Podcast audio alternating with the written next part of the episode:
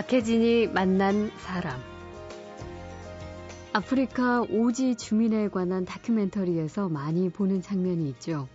마실 물이 없어서 여성들과 아이들이 무거운 물동이를 들고 몇 시간 동안 걸어가는 모습. 그런데 물동이보다 훨씬 많이 물을 담을 수 있고 힘도 많이 들지 않는 도너츠 모양의 물통이 있습니다. 그 모양이 영어의 알파벳 대문자 Q와 비슷해서 Q드럼이라고 합니다. 음. 근데 1993년에 개발이 됐는데요. 음. 그 물통에다가 이제 줄을 매달아 가지고 끌고 오면은 굉장히 쉽게 그 물통이 보기보다 커서요. 네. 한 75리터 정도 되거든요. 음. 그래서 그걸 끌고 오면 쉽게 이제 집까지 아이들도 충분히 끌고 올 수 있는 거죠. 돈 많고 전기도 풍부한 선진국 도시 사람에게는 전혀 필요 없지만 아프리카와 아시아 오지의 주민들에게는 생존이 달려있는 도구, 그런 도구를 만드는 착한 기술이 있습니다.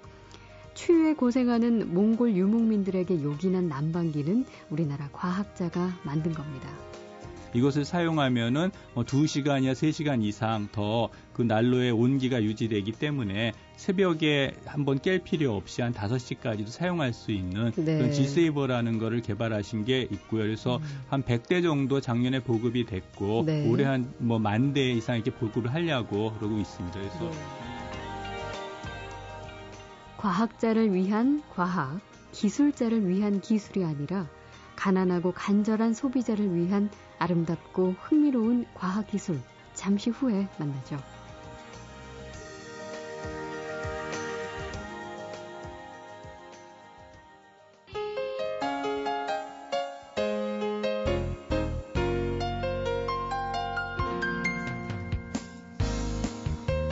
들고 다니는 컴퓨터라고 하는 첨단 스마트폰에 첨단 태블릿 PC, 첨단 3D 스마트 TV.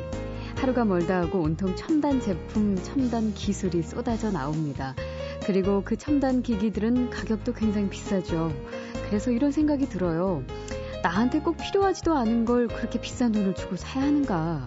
우리나라 같은 IT 강국의 보통 사람들도 이 정도인데 정말 아프리카나 동남아시아의 척박한 오지 마을에 사는 사람들은 어떨까요?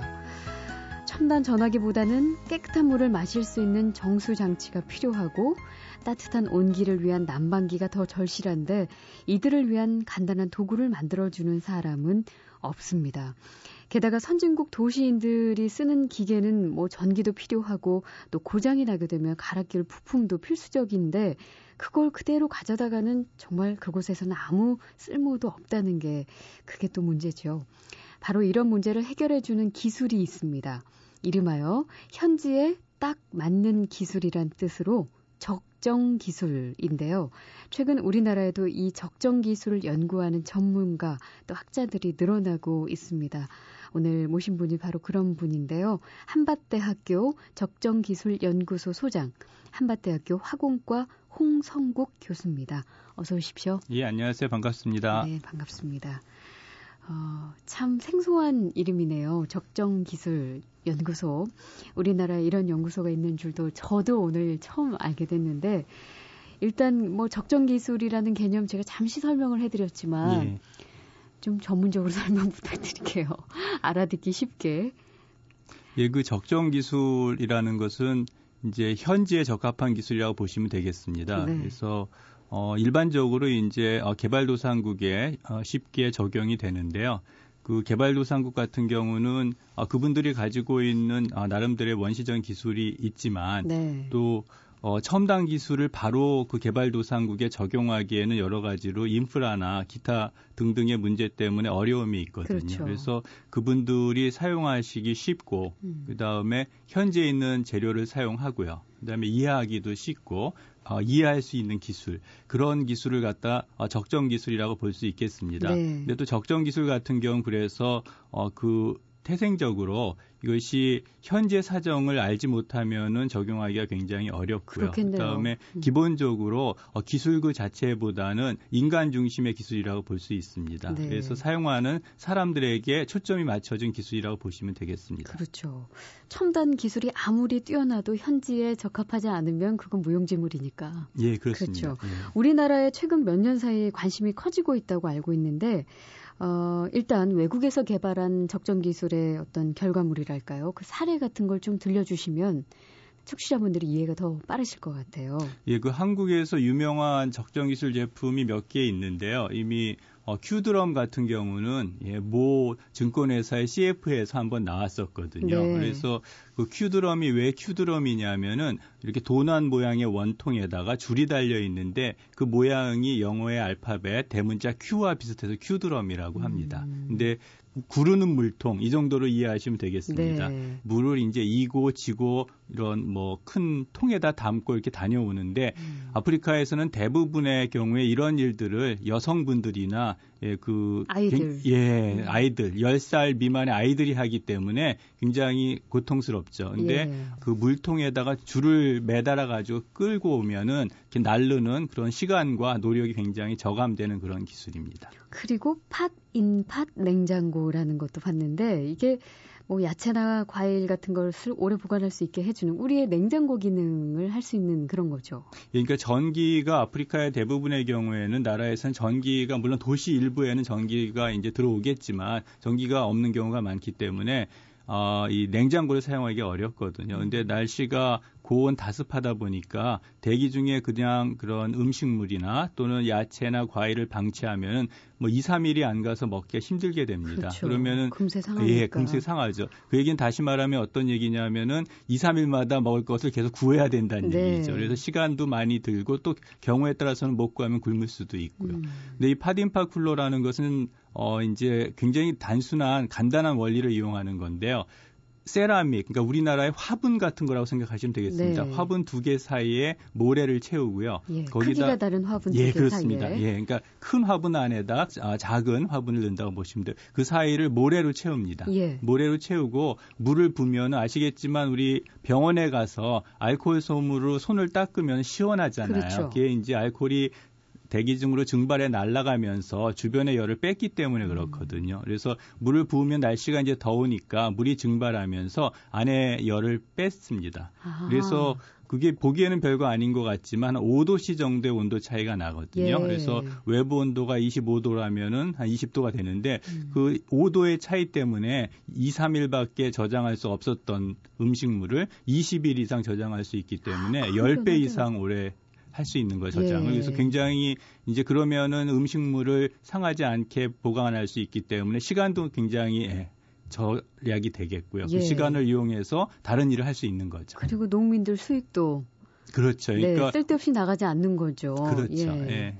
이 파딘팟 냉장고는 어디에서 개발이 된 거예요? 예, 파딘팟 냉장고는 어, 모하메드 바아바라고 나이지리아의 선생님이신데요. 아. 예, 그분이 개발하신 겁니다. 예.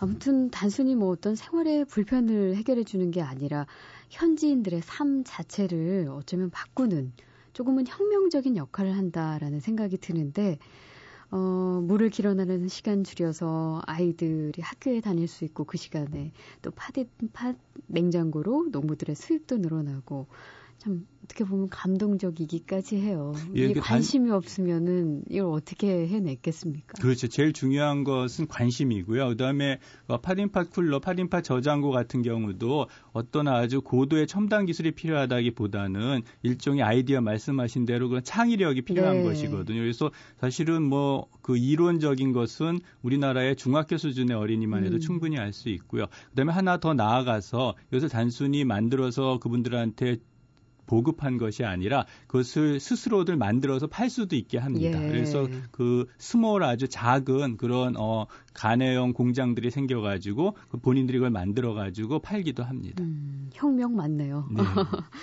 어, 이건 말고 해외에서 탄생한 적정 기술 또 뭐가 있을까요? 예, 그 어, 베스터가드 프란센이라는 회사에서 그 일종의 다국적 기업일 텐데요. 스위스에도 있고 또 덴마크에도 있고 지사들이 있는데 거기서 만든 Life Straw라는 제품이 있는데 이것도 음. 아, 유명한 제품입니다. Life Straw. 예, 그 예. 그 우리말로 이제 뭐 생명의 빨대 이렇게 예. 되는데요. 굉장히 음, 한 30cm도 안 되는 스트로인데요, 일종의. 음. 그것을 사용하면은 바이러스나 박테리아 같은 세균들의 99% 이상을 제거할 수 있습니다. 네. 그래서 이제 콜레라 같은 요즘 또 아이티에서도 콜레라가 창궐 하고 있거든요. 네. 근데 그런 것이 다 수인성 질병이기 때문에 이 Life Straw를 사용하면 그런 걱정을 할 필요가 없는 거죠. 어, 그, 그 안에 정수기 필터 기능이 딱그 설치가 돼 있어서 말씀하신 뭐 박테리아 같은 기생충 같은 거를 몇 퍼센트나 걸러주는 거예요? 예, 그러니까 99% 이상 어, 제거가 가능하고요. 4단 필터로 돼 있는데요. 예. 처음에는 이제 그물 같은 걸로 돼 있어가지고 음. 100마이크론, 100마이크론이라고 하면은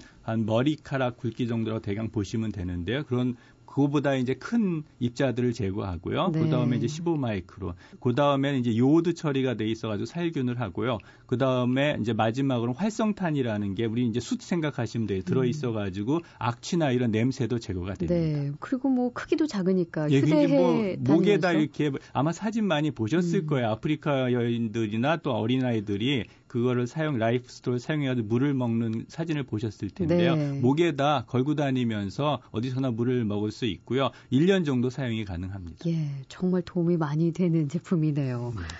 어, 전기도 부품도 없는 아시아 아프리카 오지마을 주민들에게 절실한 기술 큰 돈도 필요 없고 누구나 쉽게 배울 수 있지만 너무나 소중한 기술, 적정 기술 이야기 한밭대 적정기술연구소 소장 홍성욱 교수와 이야기 나누고 있습니다.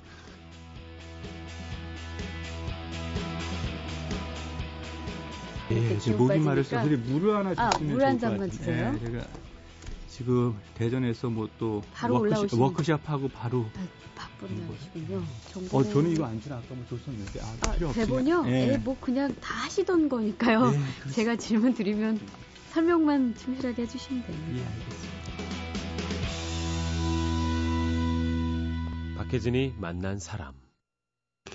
어, 적정 기술에 대한 관심과 연구, 뭐 해외에서는 이렇게 일찌감치 시작됐는데 이게 어떻게 어떻게 처음 시작된 거예요? 그러니까 가장 먼저는 예, 해외에서 제일 먼저 적정 기술에 대한 개념을 소개한 분은 그 E.F. 슈마워라는 아, 독일 출신의 영국 경제학자이십니다. 네. 그래서 그분들은 이런 어떤 소외된 사람들에 대한 소외된 그런 경제에 대해서 사람들의 경제에 관심이 많았고요. 음. 그분이 1973년에 굉장히 유명한 책을 냈는데 그것이 작은 것이 아름답다라는 책입니다. 네. 근데 사실은 어, 슈마워 어, 교수님은 그 인도의 그 간디한테 영향을 받았는데요. 예. 간디가 스스로 물레를 어, 사용을 해서 옷을 짓는 이런 것을 해, 했습니다. 그래서 음. 그런데 영향을 받아가지고 슈마어가 어, 그분들 나름대로 슈마어는 적정 기술이라는 용어 대신에 사실은 중간 기술이라는 말을 사용을 했었습니다. 네. 근데 중간 기술은 앞에서도 말씀드린 것과 같이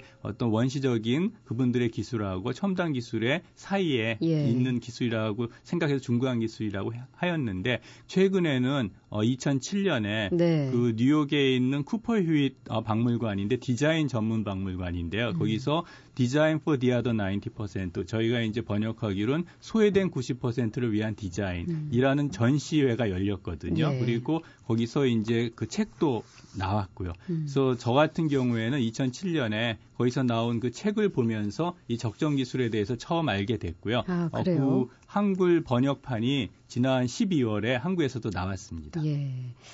어, 사실 몇 해 전에 이제 미국 그 허리케인 카트리나 피해 지역에도 이 적정 기술이 사용됐다는 얘기를 들었어요. 거기에서는 또 어떻게 이용될 수 있는 거예요? 예, 이 적정 기술하면 몇 가지 오해가 좀 있으신데 그 중에 하나의 오해가 이것은 어, 개발도상국 에만 해당되는 네, 기술이다라는 네, 오해입니다. 근데 예. 미국 같은 경우도 우리나라도 마찬가지고요. 빈부의 격차가 있고 또 어려운 분들은 어느 나라에나 있지 않습니까? 음. 근데 그 멕시코만 주위에 이제 허리케인 카트리나가 상륙을 하면서 그 루지애나 지역 같은 경우 굉장히 많은 피해를 입었거든요. 그랬죠. 그래서 집들도 뭐 쓸려 나가고 그래서 많은 어, 집들의 잔해들이 있었습니다. 음. 그런데 거기에 있는 잔해들을 활용을 해가지고 가구를 만드는 그런 프로젝트를 아. 텍사스 주립대를 비롯한 몇 군데 대학에서 하였습니다. 예, 그 건물 잔해를 이용해서 다시 가구를 만든다고요? 그렇습니다. 책상도 만들고 의자도 만들고 그게 카트리나 프로젝트입니다. 예.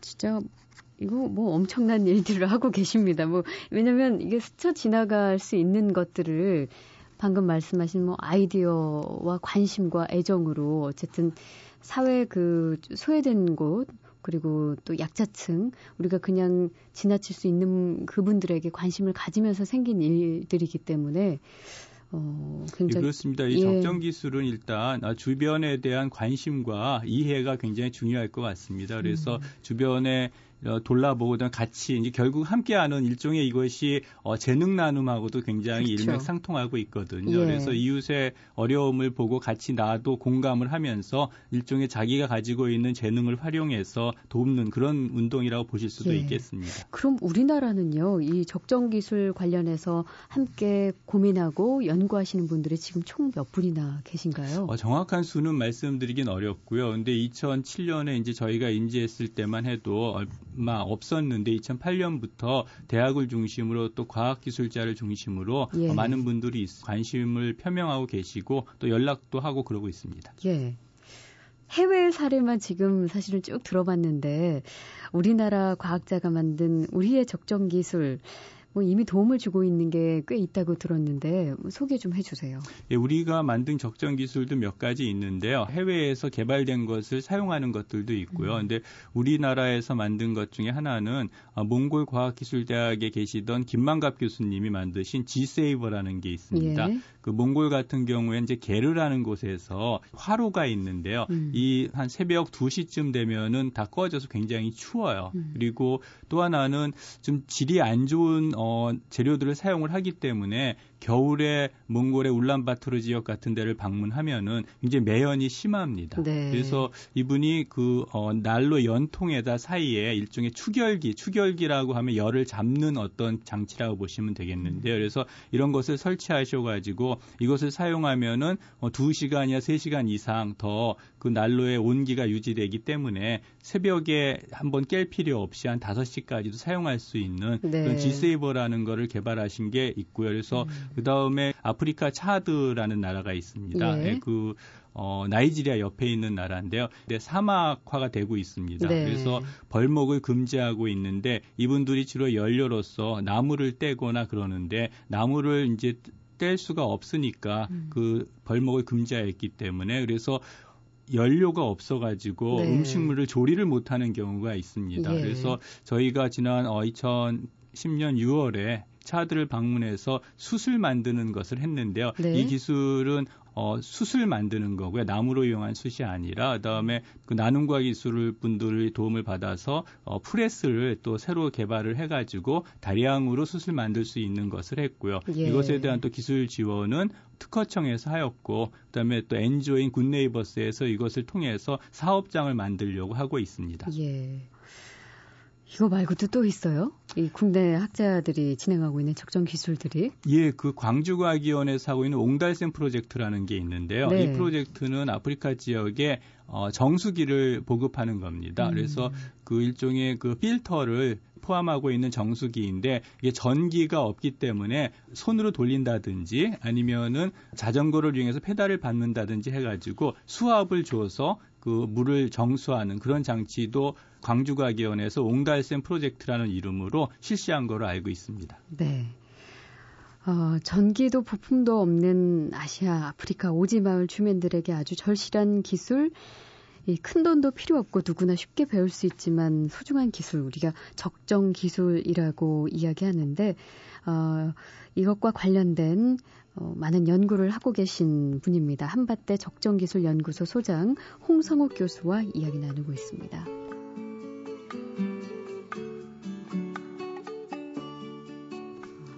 그 책에 지금 말씀하신 모든 내용들이 다 거기에 있는 거거든요. 그래서 네. 예.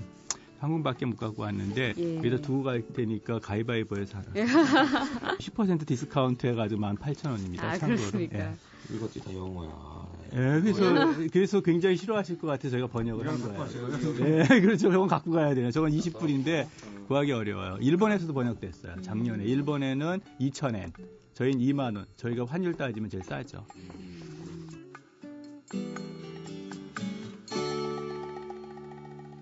박혜진이 만난 사람. 음, 사실 앞으로 젊은 학생들도 이런 연구를 꾸준히 해 나간다면 더 아이디어가 좋은 또 더 함께 살 수 있는 그런 뭐 제품들일까요? 이 발명품들이 많이 나올 것 같은데 그래서 그런지 적정 기술 경진 대회가 또 열렸다고 하더라고요. 여기서 좀 획기적인 아이디어들이 많이 나왔나요? 예, 그 적정 기술 연구소가 아까 말씀드린 이제 대전에 있는 과학자들을 중심으로 한 나눔과 기술하고 근데 저희 한밭대학교 또 포항에 있는 한동대학교가 함께 해 가지고 어 2009년이네요 벌써 1회를 6월 달에 한밭대에서 했고 음. 또 2회는 3월 작년 3월 달에 했고요. 올해는 4월 달에 서울과학기술대학에 살 예정입니다. 네. 그래서 지금까지 나왔던 아이디어로는 저희 한밭대에서 1회 대상을 받은 제품이 있는데요. 그거는 아직 이제 상품화까지는 안 됐지만 인도 같은 경우에는 물의 불소가 일부 지역의 경우에 불소가 많이 있기 때문에 네. 좀 조로 현상이 있습니다. 그러니까 음. 불소가 사실은 충치 제거에도 좋고 좋은데 2ppm 미만의 물을 마실 때는 상관이 없는데요. 네. 굉장히 불소 함유량이 많은 물을 장기 간 음용을 하게 되면은 그런 뼈에 문제가 생기거든요. 음. 그래서 학생들이 그 문제를 해결하기 위해서 연구를 하였었는데 예. 여러 가지 이제 개 껍질을 빻아가지고 네. 그 실험을 해봤습니다. 음. 그랬더니 한7 ppm 정도의 물이 불소를 함유했던 물이 예. 한 0.2 ppm 정도로 떨어지는 것을 발견을 음. 했고요. 네. 그것이 1회 때 대상을 받은 것이고요. 그다음에 2회 때는 어, 한동대 팀에서 대상을 받았었는데요. 흑벽돌을 만드는 그런 아이디어를 가지고 어, 대상을 받았고 그 다음에 현재 어, 제가 알고 있기로는 어, 굿네이버스랑 특허청을 중심으로 아프리카 차드에도 흑벽돌을 사용한 집을 네. 건축하고 또 네팔에도 그런 집을 건축하려고 하는 것으로 알고 있습니다. 네. 어, 뭐, 이 적정 기술 연구하시는 문제로 여러 나라에 참 많이 다니시기도 하셨을 텐데, 그러면서 느끼신 것도 많으실 것 같아요. 예.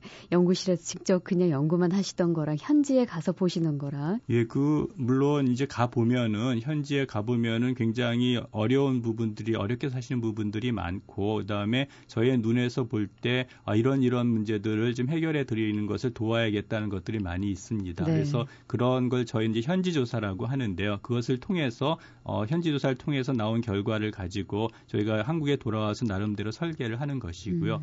근데 또 한편으론 그 저는 그래서 여행을 이제 제가 2007, 8년부터 주로 그런 개발도상국을 다니는데요. 여행은 우리나라보다 좀, 어, 못 사는 나라를 갔다 오는 게 전 좋다고 생각하는 것이요. 네. 가서 한국에 돌아오면 굉장히 우리나라가 축복받았다고 생각이 되어지고요. 네. 굉장히 감사하는 마음이 많이 생기게 됩니다. 음. 그리고 또 하나는 비록 그분들이 여러 가지 생활이 저희들보다 열악하고 어렵지만 그분들 나름대로는 굉장히 행복하게 잘 살고 계세요. 그렇죠. 물론 여러 가지 기본적인 물 문제라든지 식량 문제라든지 그런 것들에 대해서 도움을 드려야 되는 것은 당연하겠지만 그래서 행복이라는 것에 대해서 저는 2008년부터 여러 가지로 생각하는 그런 어, 계기가 되어서 네. 이것이 반드시 그분들만을 위한 것이 아니라 하면서 저에게도 굉장히 많은 도움이 된다고 생각하고 있습니다. 네. 어떤 많은 변화가 있으셨나 봐요. 아, 예, 좀 인생관이 많이 바뀌었고요. 아, 굉장히 사람이 좀 너그러워졌습니다. 아, 그러세요. 긍정적인 효과군요. 어, 앞으로 뭐 이제 시작한 지 얼마 안 되시니까 계획들이 더 많으실 것 같은데요.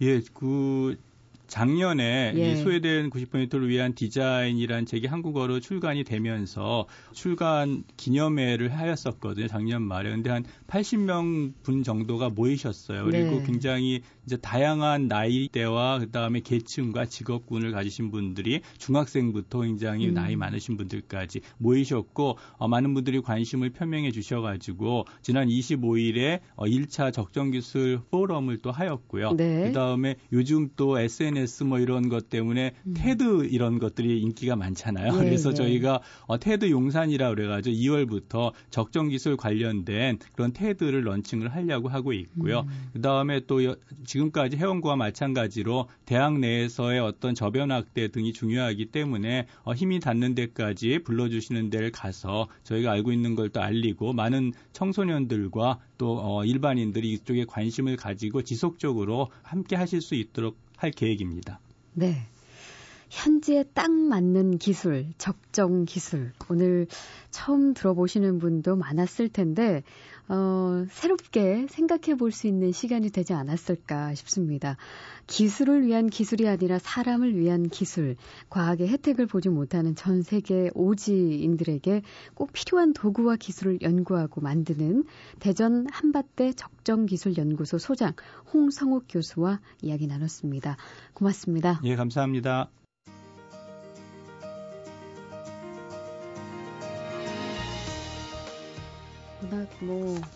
이것저것 세미나도 많이 하시고 포럼도 많이 하시고 맨날 하는 얘기라요. 예. 사실은 아, 인터뷰 똑같은 얘기하는 게 약간 좀 지루.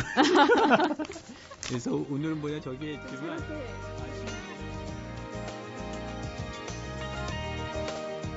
박혜진이 만난 사람 오늘 순서는 여기서 모두 마치겠습니다. 저는 내일 다시 뵙겠습니다.